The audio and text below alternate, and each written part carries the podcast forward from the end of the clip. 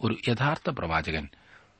തൊണ്ണൂറ്റിയൊൻപത് ശതമാനമല്ല നൂറ് ശതമാനവും കൃത്യമായും ശരിയായും ഇരിക്കണം. ഇനി ഞാനും ചോദിക്കട്ടെ ഇന്നത്തെ സ്ഥിതി എന്താണ്? ഭാവിയെക്കുറിച്ച് പ്രവചിപ്പാൻ കഴിയുമെന്ന് അവകാശവാദം മുഴക്കുന്ന ഇക്കാലത്തെ ഓരോ പ്രവാചകരും ദൈവം നൽകിയ ഈ പരിശോധനയിൽ അയോഗ്യരായി തീരുമെന്നതിൽ സംശയമില്ല. ഈ പറയുന്നവരിൽ ചിലർ ചില സമയത്ത് കൃത്യമായി വല്ലതുമൊക്കെ പറഞ്ഞു വന്നേക്കാം. അധിക സമയവും തെറ്റുകയാണ് പതിവ്. എന്നിട്ട് ആ തെറ്റിയെടുത്ത് കിടന്നുരുളും. നാം കേൾക്കുന്നത് കൃത്യമായും പറഞ്ഞവ മാത്രമാണ്. തെറ്റിയതൊക്കെ വിഴുങ്ങിക്കളയും. ഒരു യഥാർത്ഥ പ്രവാചകൻ എല്ലാ സമയത്തും എല്ലാ കാര്യത്തിലും കൃത്യമായിരിക്കും. ഒന്നെങ്കിലും തെറ്റിയാൽ അവൻ കള്ളപ്രവാചകനായിരിക്കും.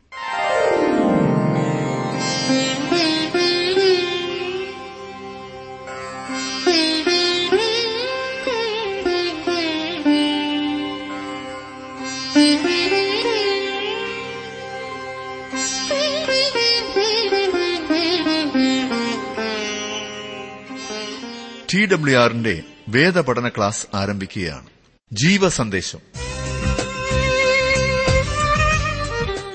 ജീവസന്ദേശം വചന പഠന ക്ലാസ്സിലേക്ക് എല്ലാ മാന്യ ശ്രോതാക്കളെയും ഞങ്ങൾ സ്വാഗതം ചെയ്യുന്നു. ബ്രദർ ജോർജ് ഫിലിപ്പ് പഠിപ്പിക്കുന്ന ഈ പഠന ക്ലാസ്സിലെ ഇന്നത്തെ പാഠഭാഗം ആവർത്തന പുസ്തകം പതിനെട്ടാം അധ്യായത്തിന്റെ ഇരുപതാം വാക്യം മുതൽ ഇരുപതാം അധ്യായം വരെ പ്രാർത്ഥനയോടെ നമുക്ക് തുറന്ന് ശ്രവിക്കാം.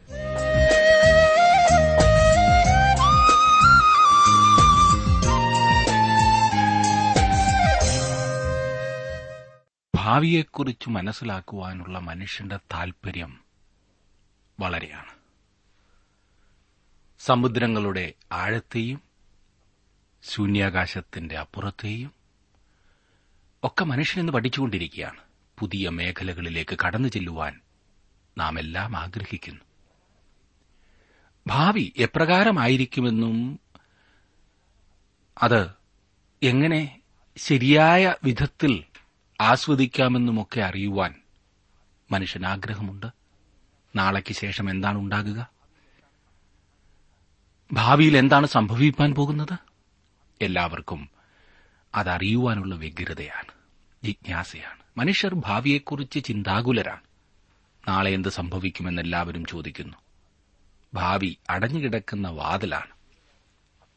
ഓർമ്മ നിങ്ങളെ ഭൂതകാലത്തേക്ക് നടത്തും. എന്നാൽ ഭാവിയിലേക്ക് നടത്തുവാനുള്ള യാതൊരു വാഹനവും ഇല്ല. മനുഷ്യൻ സ്ഥലകാല പരിമിതികൾക്ക് വിധേയനാണ്. മനുഷ്യനിലുള്ള ഈ അധമമായ ആഗ്രഹത്തെ തൃപ്തിപ്പെടുത്തുവാനാണ് അല്ലെങ്കിൽ അതിനെ ചൂഷണം ചെയ്യുകയാണ് ക്ഷുദ്രക്കാരും മന്ത്രവാദികളും ലക്ഷണം പറയുന്നവരുമെല്ലാം ചെയ്യുന്നത്. അതിനെതിരെ ദൈവം തന്റെ ജനത്തിന് മുന്നറിയിപ്പ് നൽകുന്നത് നാം ആവർത്തന പുസ്തകം പതിനെട്ടാം അധ്യായത്തിന്റെ ഒടുവിലത്തെ ഭാഗത്ത് ചിന്തിക്കുവാൻ കഴിഞ്ഞ ദിവസം ആരംഭിച്ചിരുന്നല്ലോ.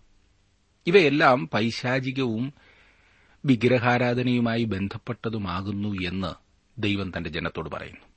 മനുഷ്യനെ കീഴ്പ്പെടുത്തുവാൻ സാധിക്കാത്ത ഒരു മേഖലയാണ് ഭാവി. ഭാവി എന്നുള്ളത് ദൈവത്തിന്റെ വകയാണെന്ന് മറക്കരുത്. അതിനാൽ ദൈവത്തിനു മാത്രമേ ഭാവിയെക്കുറിച്ച് പറയുവാൻ കഴിയുകയുള്ളൂ. പ്രവചനങ്ങളുടെ നിവൃത്തിയാണ് ദൈവത്തിന്റെ തിരുവചനമാകുന്ന ബൈബിൾ. വേദപുസ്തകം എഴുതപ്പെട്ട സമയത്ത് അതിൽ നാലിൽ ഒന്ന് ഭാഗവും പ്രവചനമായിരുന്നു. അവയിൽ ഭൂരിഭാഗവും ഇന്ന് നിറവേറപ്പെട്ടു കഴിഞ്ഞിരിക്കുന്നു. ലോക സാമ്രാജ്യങ്ങളെക്കുറിച്ചും ജാതികളെക്കുറിച്ചും പട്ടണങ്ങളെക്കുറിച്ചുമുള്ള പ്രവചനങ്ങൾ ഇതിൽ രേഖപ്പെടുത്തിയിരിക്കുന്നു. ഇസ്രായേൽ ജനം കള്ളപ്രവാചകന്മാരിൽ നിന്ന് എങ്ങനെ തങ്ങളെ സൂക്ഷിക്കും? ഒരു പ്രവാചകൻ വാസ്തവത്തിൽ പ്രവാചകനോ അതോ കള്ളപ്രവാചകനോ എന്നറിയുന്നതിനൊരു പരിശോധന ദൈവം വയ്ക്കുന്നു. അന്ന് ജനത്തിന്റെ ഇടയിൽ കള്ളപ്രവാചകന്മാർ ഉണ്ടായിരുന്നു എന്ന കാര്യം വ്യക്തമാണ്. നിർഭാഗ്യവശാൽ ഇസ്രായേൽ ജനം അവരെ തിരിച്ചറിയുന്നതിനുള്ള ദൈവത്തിന്റെ നിയമങ്ങൾ ഉപയോഗിച്ചില്ല. ഇരമ്യ പ്രവചനം പതിനാലാം അധ്യായത്തിന്റെ പതിനാലാം വാക്യത്തിൽ നാം വായിക്കുന്നത് യഹോവ എന്നോട് അരളി ചെയ്തത് പ്രവാചകന്മാർ എന്റെ നാമത്തിൽ ഭോഷ്ക് പ്രവചിക്കുന്നു. ഞാൻ അവരെ അയച്ചിട്ടില്ല. അവരോട് കൽപ്പിച്ചിട്ടില്ല അവരോട് സംസാരിച്ചിട്ടുമില്ല. അവർ വ്യാജ ദർശനവും പ്രശ്നവാക്യവും ഇല്ലാത്ത കാര്യവും സ്വന്തം ഹൃദയത്തിലെ വഞ്ചനയും നിങ്ങളോട് പ്രവചിക്കുന്നു. വരുവാൻ പോകുന്ന രാജ്യത്തെക്കുറിച്ചൊരു കള്ളപ്രവാചകനും പറയുവാൻ പ്രയാസമില്ല എന്ന് ഞാൻ പറഞ്ഞാൽ നിങ്ങൾ ഒരുപക്ഷെ അതിശയിച്ചേക്കാം. ഇരമ്യ പ്രവാചകനും ഭാവിയെക്കുറിച്ച് സംസാരിച്ചു. ആരാണ് യഥാർത്ഥ പ്രവാചകൻ എന്നൊരാൾക്ക് എങ്ങനെ മനസ്സിലാക്കുവാൻ കഴിയും? ഇരമ്യാവിന്റെ പ്രവചനത്തിന്റെ ഭൂരിഭാഗവും നിവൃത്തിയായതിനാൽ ഇന്ന് നമുക്കത് മനസ്സിലാക്കുവാൻ പ്രയാസമില്ല. എന്നാൽ ഇരമ്യാവ് പ്രവചിച്ച അക്കാലത്ത് ജനങ്ങൾക്ക് എപ്രകാരം മനസ്സിലാക്കുവാൻ കഴിയും? ദൈവം ഒരു നല്ല പരിശോധനാ മാർഗം നൽകി. ദൈവം പറയുന്നത് ശ്രദ്ധിക്കൂ. പതിനെട്ടാം അധ്യായത്തിന്റെ ആവർത്തന പുസ്തകം പതിനെട്ടാം അധ്യായത്തിന്റെ ഇരുപത് മുതലുള്ള വാക്യങ്ങൾ. എന്നാൽ ഒരു പ്രവാചകൻ ഞാൻ അവനോട് കൽപ്പിക്കാത്ത വചനം എന്റെ നാമത്തിൽ അഹങ്കാരത്തോട് പ്രസ്താവിക്കുകയോ അന്യദൈവങ്ങളുടെ നാമത്തിൽ സംസാരിക്കുകയോ ചെയ്താൽ ആ പ്രവാചകൻ മരണശിക്ഷ അനുഭവിക്കണം. അത് യഹോവ അരളി ചെയ്യാത്ത വചനമെന്ന് ഞങ്ങൾ എങ്ങനെ അറിയും എന്ന് നിന്റെ ഹൃദയത്തിൽ പറഞ്ഞാൽ ഒരു പ്രവാചകൻ യഹോവയുടെ നാമത്തിൽ സംസാരിക്കുന്ന കാര്യം സംഭവിക്കുകയും ഒത്തുവരികയും ചെയ്യാഞ്ഞാൽ അത് യഹോവ അരളി ചെയ്തതല്ല. പ്രവാചകൻ അത് സ്വയംകൃതമായി സംസാരിച്ചതത്രേ. അവനെ പേടിക്കരുത്. ഒരു നിമിഷം നമുക്കിതൊന്ന് ശ്രദ്ധിക്കാം. യശയാവ് ദൈവത്തിന്റെ ഒരു പ്രവാചകനാണ്. എന്നാൽ അക്കാര്യം നമുക്ക് എങ്ങനെ മനസ്സിലാക്കുവാൻ കഴിയും? കന്യക ഗർഭം ധരിച്ച് ഒരു മകനെ പ്രസവിക്കുമെന്ന് യശയാവ് പ്രവചിച്ചു. കർത്താവായ യേശുവിന്റെ ആഗമനത്തെയും അവന്റെ ജനനത്തെയും ജീവിതം മരണം എന്നിവയെയും യശയാവ് വളരെ വ്യക്തമായി വരച്ചു കാട്ടി.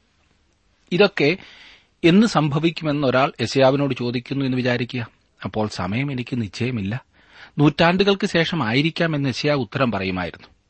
വാസ്തവത്തിൽ എഴുന്നൂറ് വർഷങ്ങൾക്ക് ശേഷമാണ് അത് നിവൃത്തിയായതില്ലേ അപ്പോൾ ഇത് ശരിയോ എന്നറിയുവാൻ തങ്ങൾ അന്ന് ജീവിച്ചിരിക്കയില്ല എന്ന് പറഞ്ഞ് ജനം അവനെ കളിയാക്കുമില്ലേ ജീവിക്കുന്ന പ്രാദേശിക ചുറ്റുപാടിൽ ഒരു പ്രവചനം നടത്തുകയും അവ കൃത്യമായി നിറവേറുകയും ചെയ്യുക എന്നതായിരുന്നു അവരുടെ പരിശോധനാ മാർഗം പ്രവചനത്തിന്റെ യാതൊരു ഭാഗവും നിവൃത്തിയാകാതെ വിട്ടുപോകുവാൻ കഴിയുമായിരുന്നില്ല. ഏതെങ്കിലും വിധത്തിലുള്ള തെറ്റും സംഭവിച്ചാൽ യഥാർത്ഥ പ്രവാചകനായിരിക്കാൻ അങ്ങനെ പറയുന്ന ആളിന് യോഗ്യതകൾ ഉണ്ടായിരിക്കില്ല നമുക്ക് വീണ്ടും യശയാപ്രവാചകനെ സൂക്ഷിച്ചു നോക്കാം. യേശുവിന്റെ കന്യകാ ജനനത്തെക്കുറിച്ച് അവൻ പ്രവചിച്ചു. ഇന്ന് ഏകദേശം രണ്ടായിരം വർഷങ്ങൾക്ക് ശേഷം തിരിഞ്ഞു നോക്കി യശയാവിന്റെ പ്രവചനം എത്രയോ കൃത്യമായി സംഭവിച്ചു എന്ന് നമുക്ക് കാണുവാൻ കഴിയും. എന്നാൽ യശയാവിന്റെ കാലത്ത് ജീവിച്ചിരുന്ന ജനങ്ങൾക്കത് എങ്ങനെ മനസ്സിലാക്കുവാൻ കഴിയുമായിരുന്നു? യശയാവ് ഇസ്കിയാവിന്റെ അടുത്ത് അക്കാലത്ത് സംബന്ധിച്ച പ്രവചനവുമായി പോയതിനാൽ അവർക്ക് യശയാവിനെ മനസ്സിലാക്കുവാൻ പ്രയാസമില്ലായിരുന്നു. പട്ടണത്തിനു ചുറ്റും യുദ്ധവീരന്മാരായി അസീരിയർ നിലയുറപ്പിച്ചിരുന്നു. എന്നാൽ ഒരു അമ്പുപോലും പട്ടണത്തിൽ വീഴുകയില്ല എന്ന് യശയാവെന്ന് പ്രവചിച്ചു. ഈ അസിരിയക്കാർ മറ്റ് ജാതികളെ കീഴടക്കി യെരുശലേമിനെ കീഴടക്കി ഇസ്രായേൽ ജനത്തെ പ്രവാസത്തിലേക്ക് കൊണ്ടുപോകുവാനാണ് അവർ വന്നിരിക്കുന്നത്. ദൈവം ഇതിനെക്കുറിച്ച് എന്താണ് പറഞ്ഞിരിക്കുന്നത് എന്ന കാര്യം യശയാവ് അവരോട് അറിയിച്ചു. യശാപ്രദനം മുപ്പത്തിയേഴ് അധ്യായത്തിന് മുപ്പത്തിമൂന്നും മുപ്പത്തിനാലും വാക്യങ്ങളിൽ നാം വായിക്കുന്നത് ആകയാൽ യഹോവ അശൂർ രാജാവിനെക്കുറിച്ച് ഇപ്രകാരം അരളി ചെയ്യുന്നു അവൻ ഈ നഗരത്തിലേക്ക് വരികയില്ല. ഒരു അമ്പ് അവിടെ എയ്യുകയുമില്ല. അതിന്റെ നേരെ പരിചയോടുകൂടെ വരികയില്ല. അതിനെതിരെ വാടകോരുകയുമില്ല അവൻ വന്ന വഴിക്ക് തന്നെ മടങ്ങിപ്പോകും. ഈ നഗരത്തിലേക്ക് വരികയുമില്ല. അസീരിയർ സൈന്യത്തിലെ ഈ പടയാളികൾക്കെല്ലാം അമ്പും വില്ലുമുണ്ടായിരുന്നു ആരെങ്കിലും ഒരാളെങ്കിലും മതിലിനപ്പുറത്തേക്ക് അമ്പയക്കും എന്നായിരിക്കാം നിങ്ങൾ ചിന്തിച്ചിരിക്കുന്നത്. നിങ്ങളുടെ ചിന്ത വളരെ വാസ്തവമാണ്. ഒരമ്പെങ്കിലും പട്ടണത്തിനുള്ളിൽ ചെന്ന് പതിക്കുവാൻ ഇടയായാൽ ഒരു യഥാർത്ഥ അല്ലെങ്കിൽ ഒരു സത്യപ്രവാചകൻ എന്ന പേര് യശ്യാവിന് നഷ്ടപ്പെടും. അവന്റെ പ്രവാചക ജോലി നഷ്ടമാകുമെന്ന് ചുരുക്കം. യശ്യാവ് വിജയിച്ച പരിശോധനകളിൽ ഒന്നായിരുന്നു അത്. മറ്റു പല സന്ദർഭങ്ങളിലും യശ്യാവ് താൻ ജീവിച്ചിരുന്ന കാലത്തെക്കുറിച്ച് പ്രവചിച്ചിട്ടുണ്ട്. അവൻ പ്രവചിച്ചതുപോലെ നിവൃത്തിയാകുകയും ചെയ്തു. ഒരു യഥാർത്ഥ പ്രവാചകൻ തൊണ്ണൂറ്റിയൊൻപത് ശതമാനമല്ല നൂറ് ശതമാനവും കൃത്യമായും ശരിയായും ഇരിക്കണം. ഇനിയും ഞാനും ചോദിക്കട്ടെ ഇന്നത്തെ സ്ഥിതി എന്താണ്? ഭാവിയെക്കുറിച്ച് പ്രവചിപ്പാൻ കഴിയുമെന്ന അവകാശവാദം മുഴക്കുന്ന ഇക്കാലത്തെ ഓരോ പ്രവാചകരും ദൈവം നൽകിയ ഈ പരിശോധനയിൽ അയോഗ്യരായി തീരുമെന്നതിൽ സംശയമില്ല. ഈ പറയുന്നവരിൽ ചിലർ ചില സമയത്ത് കൃത്യമായി വല്ലതുമൊക്കെ പറഞ്ഞെന്ന് വന്നേക്കാം. അധിക സമയവും തെറ്റുകയാണ് പതിവ്. എന്നിട്ട് ആ തെറ്റിയെടുത്ത് കിടന്നുരുളും. നാം കേൾക്കുന്നത് കൃത്യമായും പറഞ്ഞവ മാത്രമാണ്. തെറ്റിയതൊക്കെ വിഴുങ്ങിക്കളയും. ഒരു യഥാർത്ഥ പ്രവാചകൻ എല്ലാ സമയത്തും എല്ലാ കാര്യത്തിലും കൃത്യമായിരിക്കും. ഒന്നെങ്കിലും തെറ്റിയാൽ അവൻ കള്ളപ്രവാചകനായിരിക്കും. അനേകം തെറ്റായ പ്രവചനങ്ങളുടെ സംഭവങ്ങൾ ഞാൻ പറയാം. ഇന്ന ദിവസം ലോകാവസാനമായിരിക്കുമെന്ന് പ്രവചിക്കുന്നവരുണ്ട്. സഭ മധ്യാകാശത്തിൽ എടുക്കപ്പെടുന്ന സമയം പറയുന്നവർ രാജ്യത്തിന്റെ ഏതെങ്കിലും ഒരു ഭാഗത്ത് എന്തെങ്കിലും അനിഷ്ട സംഭവം ഉണ്ടാകുവാൻ പോകുന്ന സമയം പ്രവചിക്കുന്നവർ അങ്ങനെ അനേകം പ്രവചനങ്ങൾ നടത്തിയവർ. ഈ പറയുന്നവരിൽ ദൈവം പറഞ്ഞ പരീക്ഷണം നടത്തിയാൽ അവരെല്ലാം തൊഴിൽ നഷ്ടപ്പെട്ടവരാകും എന്ന കാര്യത്തിൽ സംശയമില്ല. ഒരു യഥാർത്ഥ പ്രവാചകൻ എല്ലാ സംഗതിയിലും എപ്പോഴും കൃത്യമായിരിക്കും. ഇന്ന് ഭാവി പറയുവാൻ വരുന്നവരെ നാം സൂക്ഷിക്കണം. പലരും ഇതൊരു തൊഴിലാക്കിയിരിക്കുകയാണ്. എന്നാൽ ഇന്ന് സഭയ്ക്ക് കള്ളപ്രവാചകന്മാർക്കെതിരെ ഒരു മുന്നറിയിപ്പും നൽകിയിട്ടില്ല എന്നോർക്കണം കാരണം വെളിപ്പെടേണ്ടതായി ഒരു പ്രവചനവും ശേഷിക്കുന്നില്ല എന്നുള്ളതാണ്. കർത്താവായ യേശുക്രിസ്തുവിലും അവന്റെ വചനത്തിലുമെല്ലാം എല്ലാം വെളിപ്പെട്ടിരിക്കുകയാണ്. ഇന്ന് നമുക്കുള്ള മുന്നറിയിപ്പ് കള്ളപ്രവാചകന്മാരെക്കുറിച്ചല്ല ദുരുപദേഷ്ടാക്കന്മാരെക്കുറിച്ചാണ്. രണ്ട് പത്രോസ് രണ്ടാം അധ്യായത്തിന്റെ ഒന്നാം വാക്യത്തിൽ നാം വായിക്കുന്നത് എന്നാൽ കള്ളപ്രവാചകന്മാരും ജനത്തിന്റെ ഇടയിലുണ്ടായിരുന്നു. അങ്ങനെ നിങ്ങളുടെ ഇടയിലും ദുരുപദേഷ്ടാക്കന്മാരുണ്ടാകും. ഇന്ന് നമുക്കുള്ള മുന്നറിയിപ്പ് വളരെ ശ്രദ്ധിച്ചു കേൾക്കണം. കാരണം ഇന്ന് വളരെയേറെ മാധുര്യവും ശാന്തവും സൌമ്യവുമായ ശബ്ദമുണ്ട്. എന്നാൽ അവ ദൈവവചനത്തിന്റെ പഠിപ്പീരുകളല്ല നാം ദുരുപദേഷ്ടാക്കന്മാരെ സൂക്ഷിച്ചറിഞ്ഞിരിക്കേണ്ടതാണ്. ഇനി നമുക്ക് പത്തൊൻപതാം അധ്യായത്തിലേക്ക് വരാം. സങ്കേത നഗരങ്ങൾക്കുള്ള സ്ഥാനം സ്വത്തിന്റെ അവകാശ സംരക്ഷണം നിയമത്തിന്റെ കഠിനമായ വ്യവസ്ഥകൾ മുതലായവ വീണ്ടും ദൈവത്തിന് നിരപരാധിയായ മനുഷ്യനെക്കുറിച്ചുള്ള കരുതൽ വെളിപ്പെടുത്തിക്കൊണ്ട് ഈ പത്തൊൻപതാം അധ്യായത്തിൽ രേഖപ്പെടുത്തിയിരിക്കുന്നു. സങ്കേത നഗരങ്ങൾ സംഖ്യാപുസ്തകം മുപ്പത്തിയഞ്ചാം അധ്യായത്തിൽ യോർദാൻ നദിക്ക് കിഴക്ക് കിഴക്കുവശത്ത് മൂന്നും പടിഞ്ഞാറ് വശത്ത് മൂന്നും അപ്രകാരമുള്ള നഗരങ്ങൾ ലേവ്യർ വേർതിരിക്കണമെന്ന് ദൈവം അവരോട് പറഞ്ഞു. നാം അത് പഠിച്ചതാണ്. ഞാനത് വായിക്കട്ടെ. ആവർത്തന പുസ്തകം പത്തൊൻപതാം അധ്യായത്തിന്റെ ആദ്യത്തെ നാല് വാക്യങ്ങൾ. നിന്റെ ദൈവമായ യഹോവ നിനക്ക് തരുന്ന ദേശത്തിലെ ജാതികളെ നിന്റെ ദൈവമായ യഹോവ ഛേദിച്ചു കളയുകയും നീ അവരുടെ ദേശം അടക്കി അവരുടെ പട്ടണങ്ങളിലും വീടുകളിലും പാർക്കുകയും ചെയ്യുമ്പോൾ നിന്റെ ദൈവമായ യഹോവ നിനക്ക് അവകാശമായി തരുന്ന ദേശത്തിൽ മൂന്ന് പട്ടണം വേർതിരിക്കണം.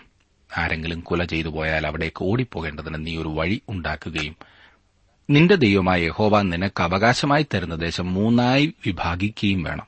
കുല ചെയ്തിട്ട് അവിടേക്ക് ഓടിപ്പോയി ജീവനോടിരിക്കേണ്ടുന്നവന്റെ സംഗതി എന്തെന്നാൽ ഒരുത്തൻ പൂർവദ്വേഷം കൂടാതെ അബദ്ധവശാൽ കൂട്ടുകാരനെ കൊന്നുപോയെങ്കിൽ എങ്ങനെയെന്നാൽ ഇവിടെ അബദ്ധവശാൽ മനഃപൂർവമല്ലാതെ ഒരു മനുഷ്യൻ ഒരു വ്യക്തിയെ കൊല്ലുവാനിടയായാൽ അവന് സങ്കേത നഗരത്തിലേക്ക് ഓടിപ്പോകാമായിരുന്നു. അപ്രകാരം ചെയ്യുന്നത് ജനക്കൂട്ടത്തിൽ നിന്നും അതുപോലെ തന്നെ കോപാകുലരായ ബന്ധുക്കളിൽ നിന്നും അവനെ രക്ഷിക്കുന്നതിനിടയാകും. ന്യായമായ ഒരു വിധി കൽപ്പിക്കുന്നതുവരെയും സങ്കേത നഗരത്തിൽ അവൻ സുരക്ഷിതരായിരിക്കും. നിരപരാധിയായ മനുഷ്യന് സംരക്ഷണം നൽകുന്നതിനുള്ള സ്ഥാനങ്ങളായിരിക്കണം.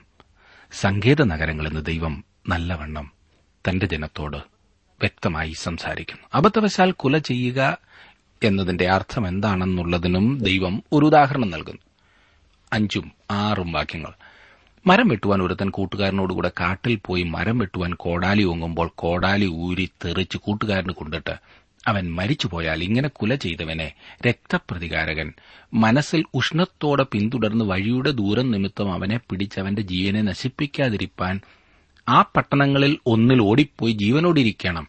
അവൻ അവനോട് പൂർവദ്വേഷമില്ലാതിരുന്നതുകൊണ്ട് മരണശിക്ഷയ്ക്ക് ഹേതുവില്ല. കുലപാതക കുറ്റത്തിന് അർഹരായവർക്ക് സംരക്ഷണം കൊടുക്കുവാനുള്ളതല്ല സങ്കേത നഗരങ്ങൾ എന്നും യഹോവ വ്യക്തമാക്കുന്നുണ്ട്. പത്തൊൻപതാം അധ്യായത്തിന്റെ പതിനൊന്നും പന്ത്രണ്ടും വാക്യങ്ങൾ. നോക്കിക്കാട്ടെ പതിനൊന്നും പന്ത്രണ്ടും വാക്യങ്ങൾ. എന്നാൽ ഒരുത്തൻ കൂട്ടുകാരനെ ദ്വേഷിച്ച് തരം നോക്കി അവനോട് കയർത്ത് അവനെ അടിച്ചു കൊന്നിട്ട് ഈ പട്ടണങ്ങളിൽ ഒന്നിൽ ഓടിപ്പോയാൽ അവന്റെ പട്ടണത്തിലെ മൂപ്പന്മാർ ആളയച്ച് അവനെ അവിടെ നിന്ന് വരുത്തി അവനെ കൊല്ലേണ്ടതിന് രക്തപ്രതികാരകന്റെ കയ്യിൽ ഏൽപ്പിക്കണം.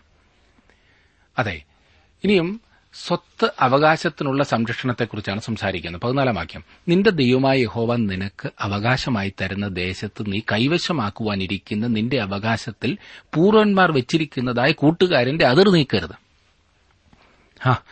അപ്പോൾ വേദപുസ്തകത്തിൽ അത് പറഞ്ഞിട്ടുണ്ടല്ലേ അതിർകല്ലുകൾ പരിപാവനമായതാണെന്ന വസ്തുത ഇവിടെ കാണുന്നു. മനുഷ്യരുടെ സ്വത്തിന്റെ സംരക്ഷണവും അതിനുള്ള അവകാശവുമാണ് ഇവിടെ സ്ഥാപിക്കുന്നത്. ഇത് വളരെ പ്രധാനപ്പെട്ട ഒരു കൽപ്പനയാണ്. പതിനഞ്ചാം വാക്യം. മനുഷ്യർ ചെയ്യുന്ന യാതൊരു അകൃത്യത്തിനോ പാപത്തിനോ അവന്റെ നേരെ ഏക സാക്ഷി നിൽക്കരുത്. രണ്ടോ മൂന്നോ സാക്ഷികളുടെ വാമൊഴിമേൽ കാര്യം ഉറപ്പാക്കണം. നിയമത്തിന്റെ ഭീകരത ഈ ഭാഗത്ത് വെളിപ്പെടുത്തിയിരിക്കുന്നു. നിയമം ആവശ്യപ്പെടുന്നത് എന്താണെന്ന് നോക്കുക. യാതൊരു കാരണവശാലും ഒരാളുടെ സാക്ഷ്യം മതിയാകുമായിരുന്നില്ല. ന്യായപ്രമാണത്തിന് കീഴിൽ ജീവിപ്പാൻ ആഗ്രഹിക്കുന്ന ഏതൊരാളും ന്യായപ്രമാണം വാസ്തവത്തിൽ എന്താണെന്ന് മനസ്സിലാക്കിയിരിക്കേണ്ടതാണ്. ഒരു കള്ളസാക്ഷി ഉണ്ടായിരുന്നാൽ കുറ്റവാളിയും പരാതിക്കാരനും യഹോവയുടെ പ്രതിനിധികളായ പുരോഹിതന്മാരുടെയും ന്യായാധിപന്മാരുടെയും മുൻഭാഗം നിൽക്കണം. ഒരാൾ കള്ളസാക്ഷിയാണെന്ന് ന്യായാധിപന്മാർ തീരുമാനിക്കുന്ന പക്ഷം കുറ്റവാളിയോട് എന്തു ചെയ്യുവാൻ അവൻ ആഗ്രഹിച്ചുവോ? അതാണ് കള്ളസാക്ഷിക്കാരന് കൊടുക്കേണ്ട ശിക്ഷ. ഭയാനകമാണില്ലേ?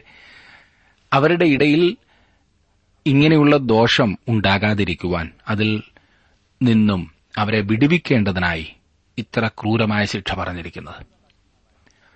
ഇരുപതാം വാക്യത്തിൽ നാം വായിക്കുന്നു ഇനി നിങ്ങളുടെ ഇടയിൽ അതുപോലെയുള്ള ദോഷം നടക്കാതിരിക്കേണ്ടതിന് ശേഷമുള്ളവർ കേട്ടു ഭയപ്പെടണം. നിനക്ക് കനിവ് തോന്നരുത്. ജീവന് പകരം ജീവൻ കണ്ണിന് പകരം കണ്ണ് പല്ലിന് പകരം പല്ല് കൈക്ക് പകരം കൈ കാലിന് പകരം കാൽ. പ്രിയ സുഹൃത്തെ ഇതാണ് ന്യായപ്രമാണം. ന്യായപ്രമാണത്തിൽ കരുണയ്ക്ക് സ്ഥാനമില്ല.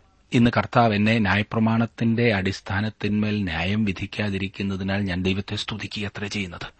അവൻ കൃപയാലാണ് കൃപയാലാണ് എന്നെ രക്ഷിക്കുന്നത്. അവൻ ന്യായപ്രമാണത്താലായിരുന്നു എന്നെ രക്ഷിക്കുന്നതെങ്കിൽ ഞാൻ എന്നേക്കും നഷ്ടപ്പെട്ടവനായി തീരുമായിരുന്നു. കാരണം ന്യായപ്രമാണം ആവശ്യപ്പെടുന്ന വ്യവസ്ഥകൾ പാലിക്കുവാൻ എനിക്കൊരിക്കലും കഴിയുകയില്ല. ദൈവം തന്റെ നിയമങ്ങൾ പ്രാബല്യത്തിൽ വരുത്തുന്നു. കണ്ണിന് കണ്ണ് പല്ലിന് പല്ല് ഇതാണ് അവന്റെ നിയമം. യേശുക്രിസ്തു ന്യായപ്രമാണത്തിന്റെ ശിക്ഷ ഏറ്റെടുത്തതിനാൽ പാപികൾക്ക് ക്ഷമ പ്രാപിക്കാവുന്നതിനാൽ ഞാൻ ദൈവത്തെ സ്തുതിക്കുന്നു. ക്രിസ്തു മരിക്കുകയും അവന്റെ രക്തം അതായത് നിയമത്തിന്റെ രക്തം അവിടെ തളിക്കുകയും ചെയ്തതിനാൽ ദൈവസിംഹാസനം ഒരു കൃപാസനമായി തീർന്നിരിക്കുന്നു. ദൈവം നമ്മെ തന്റെ കൃപയാൽ രക്ഷിക്കുന്നു. നാം ന്യായപ്രമാണം പാലിച്ചിട്ടില്ല. അത് ലംഘിക്കുക മാത്രമാണ് ചെയ്തത്. നാം എല്ലാവരും ദൈവം മുൻപാകെ കുറ്റക്കാരാണ്. ക്രിസ്തു ശിക്ഷ ഏറ്റെടുത്തു. അങ്ങനെ ന്യായപ്രമാണം ആവശ്യപ്പെടുന്ന കാര്യം നിവർത്തിക്കപ്പെട്ടു. അതെ അതുകൊണ്ട് ഇപ്പോൾ ദൈവത്തിന് പാപികളെ തന്റെ അത്ഭുതകരവും വലിയതുമായ കൃപയാൽ രക്ഷിക്കുവാൻ സ്വാതന്ത്ര്യമുണ്ട് എന്നോർക്കണം. അതെ കൃപയാൽ കൃപയാൽ നാം ചെയ്ത യാതൊരു പുണ്യപ്രവൃത്തിയാലുമല്ല കൃപയാൽ മാത്രമാണ് നാം ഈ രക്ഷ പ്രാപിക്കുന്നത്. ഞാനിനിയും ഇരുപതാം അധ്യായത്തിലേക്കും കൂടി കടന്ന് ചില കാര്യങ്ങൾ ചിന്തിക്കുവാൻ ആഗ്രഹിക്കുന്നു.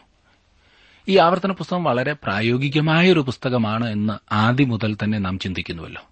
നാം ജീവിക്കുന്ന സാഹചര്യങ്ങളെ ഇത് സ്പർശിക്കുന്നു.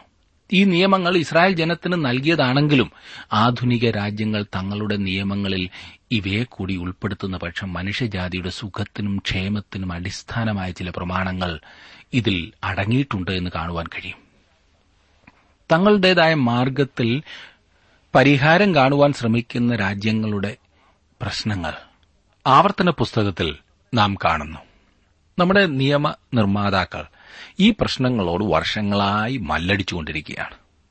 ഒരു വ്യക്തി യുദ്ധത്തിന് പോകുന്നതിൽ നിന്ന് അവനെ ഒഴിവാക്കുന്നതിന് ചില അടിസ്ഥാനപരമായ നിയമങ്ങൾ ദൈവം വെച്ചിരിക്കുന്നു. ആവർത്തന പുസ്തകം ഇരുപതാം അധ്യായത്തിന്റെ ഒന്നാം വാക്യം നോക്കിക്കാട്ടെ. നീ ശത്രുക്കളോട് യുദ്ധം ചെയ്യുവാൻ പുറപ്പെട്ടിട്ട് കുതിരകളെയും രഥങ്ങളെയും നിന്നിലും അധികം ജനത്തെയും കാണുമ്പോൾ പേടിക്കരുത്. മിശ്രയും ദേശത്തു നിന്ന് നിന്നെ കൊണ്ടുവന്ന നിന്റെ ദൈവമായ ഹോവ നിന്നോട് കൂടെയുണ്ട്. ഇസ്രായേൽ ജനത്തിന് വളരെ പ്രധാനപ്പെട്ടതായ ഒരു സംഗതി ഇവിടെ പറഞ്ഞിട്ടുണ്ട്. ഇത് ഇന്ന് നമുക്കും പ്രാധാന്യമർഹിക്കുന്ന വസ്തുതയത്രേ. നാം ഈ പാപപങ്കുലമായ ലോകത്തിൽ ജീവിക്കുന്നതുകൊണ്ടും മനുഷ്യന്റെ ഹൃദയം വളരെ ദോഷമുള്ളതാകിയാലും യുദ്ധം ഉണ്ടാകുന്ന അവസരങ്ങൾ വന്നു ചേരും എന്ന് ദൈവം പറയുന്നു. അതെ നമ്മെ തന്നെ അതിൽ നിന്നും അതെ അതുപോലെയുള്ള ആപത്തുകളിൽ നിന്നും സംരക്ഷിക്കേണ്ടതായ സമയങ്ങളുണ്ട്.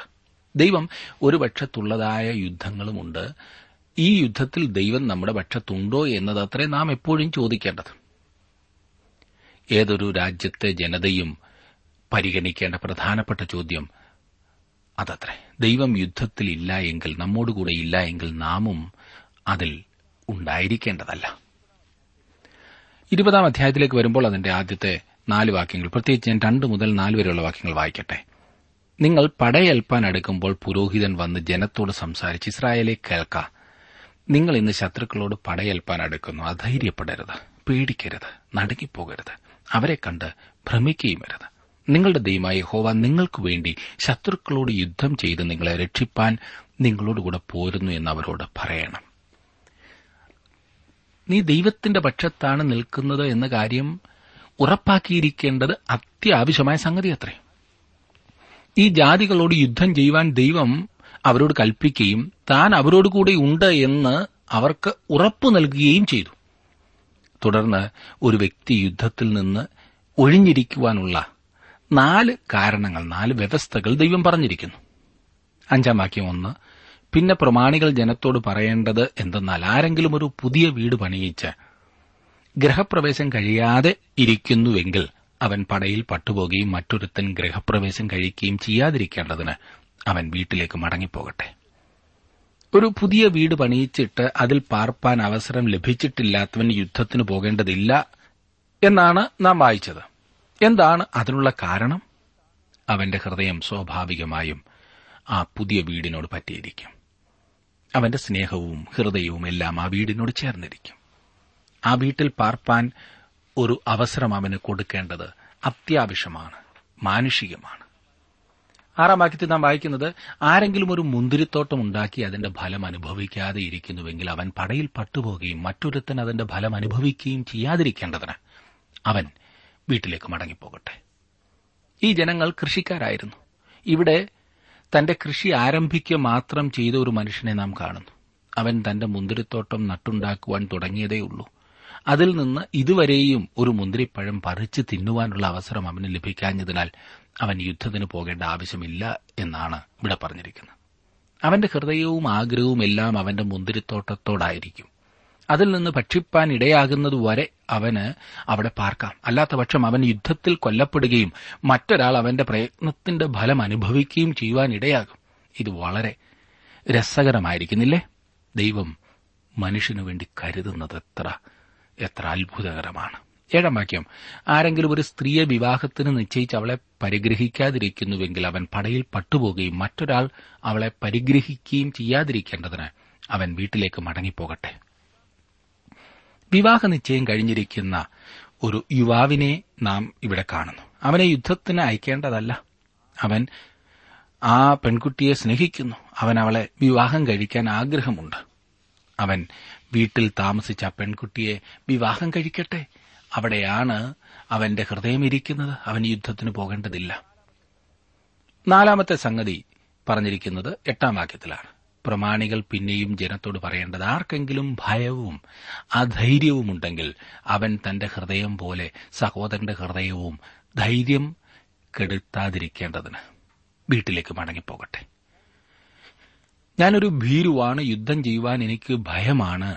യുദ്ധം ചെയ്യുവാൻ ഞാൻ ആഗ്രഹിക്കുന്നില്ല എന്ന് മനഃപൂർവം പറയുന്ന ഒരാൾ ഉണ്ടായിരുന്നേക്കാം. അങ്ങനെയുള്ളവനെ യുദ്ധത്തിന് അയക്കേണ്ട ആവശ്യമില്ല. അങ്ങനെ ഒരാൾക്ക് ഇവിടെ യുദ്ധത്തിന് പോകാതിരിക്കാൻ പര്യാപ്തമായ നാല് കാരണങ്ങൾ പറഞ്ഞിരിക്കുന്നു. നാലാമത്തെ കാരണമായിരിക്കും ഞാൻ ഉപയോഗിക്കുന്നത്. ഒരു മനുഷ്യൻ ഭയമുള്ളവനോ മനോധൈര്യമില്ലാത്തവനോ ആയിരുന്നാൽ അവൻ യുദ്ധത്തിന് പോകേണ്ടതില്ലായിരുന്നു. ഗിതയോന്റെ സൈന്യത്തിൽ ഈ നിയമം പ്രയോഗത്തിൽ വരുത്തിയിരുന്നതായി നാം കാണുന്നു.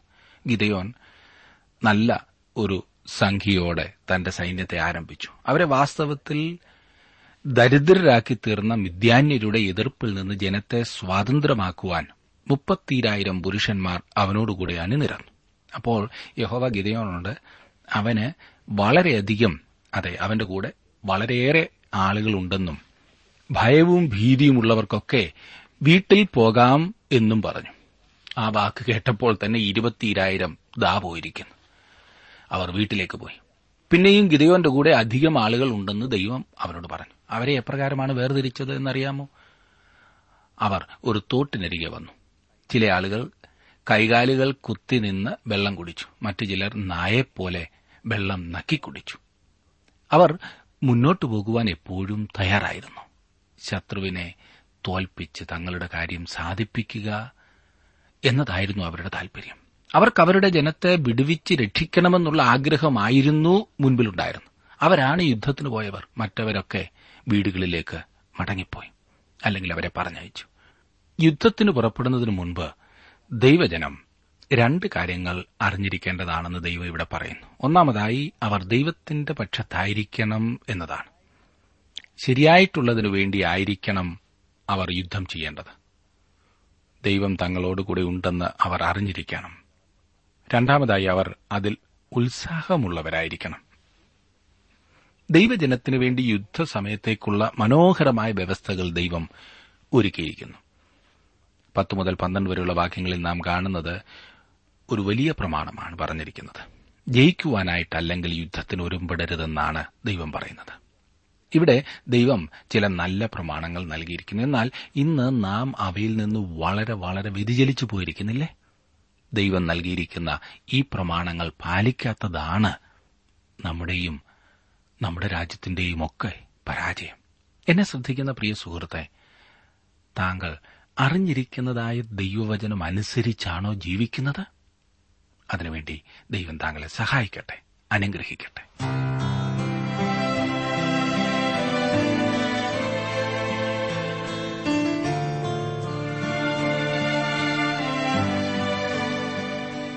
ഇന്നത്തെ ജീവസന്ദേശ പഠന ക്ലാസ്സിലൂടെ ഞങ്ങളെ ശ്രദ്ധിച്ച എല്ലാ പ്രിയ ശ്രോതാക്കളോടുമുള്ള നന്ദിയെ അറിയിക്കട്ടെ. ദൈവവചനം കൃത്യമായി ക്രമമായി പഠിക്കുവാൻ ലഭിച്ചിരിക്കുന്ന ഈ അസുലഭ അവസരം പ്രയോജനപ്പെടുത്തുകയും സ്നേഹിതരെ അതിനായി ഉത്സാഹിപ്പിക്കുകയും ചെയ്യുക. അഭിപ്രായങ്ങളും നിർദ്ദേശങ്ങളും പ്രാർത്ഥനാ വിഷയങ്ങളും ഞങ്ങളെ അറിയിക്കുക. ഈ പുസ്തകത്തിന്റെ വിഷയവിഭജനം audio C D S D card എന്നിവ ആവശ്യമെങ്കിൽ ഞങ്ങളുമായി ബന്ധപ്പെടുക. ഞങ്ങളുടെ വിലാസം ജീവസന്ദേശം പോസ്റ്റ് ബോക്സ് നമ്പർ മൂന്ന് തിരുവല്ല അഞ്ച് Keralam. Phone zero four six nine two seven zero zero two eight four. Mobile nine four four seven seven six seven three seven eight. ഞങ്ങളുടെ email address Malayalam T T V at radio eight eight two dot com. വെബ്സൈറ്റിലും ഞങ്ങളുടെ programme ലഭിക്കുന്നതാണ്. ഞങ്ങളുടെ website W W W dot radio eight eight two dot com. ദൈവത്തെ ഞാൻ ആരോട് ഉപമിച്ച് സദൃശ്യമാക്കും. N ദൈവത്തെ ഞാൻ ആരോട് തുല്യമായി കാണും. എൻ ദൈവത്തെ ഞാൻ ആരോട് ഉപമിച്ച് സദൃശ്യമാക്കും. എൻ ദൈവത്തെ ഞാൻ ആരോട് തുല്യമായി കാണും. ഈ ആകാശം ഭൂമിയും ആർത്തിരമ്പും സമുദ്രവും. ഈ ആകാശം ഭൂമിയും ആർത്തിരമ്പും സമുദ്രവും എന്നാഥൻ വാക്കിനാൽ ഉളവായി വന്നില്ല. എന്നാഥൻ വാക്കിനാൽ ഉളവായി വന്നില്ല.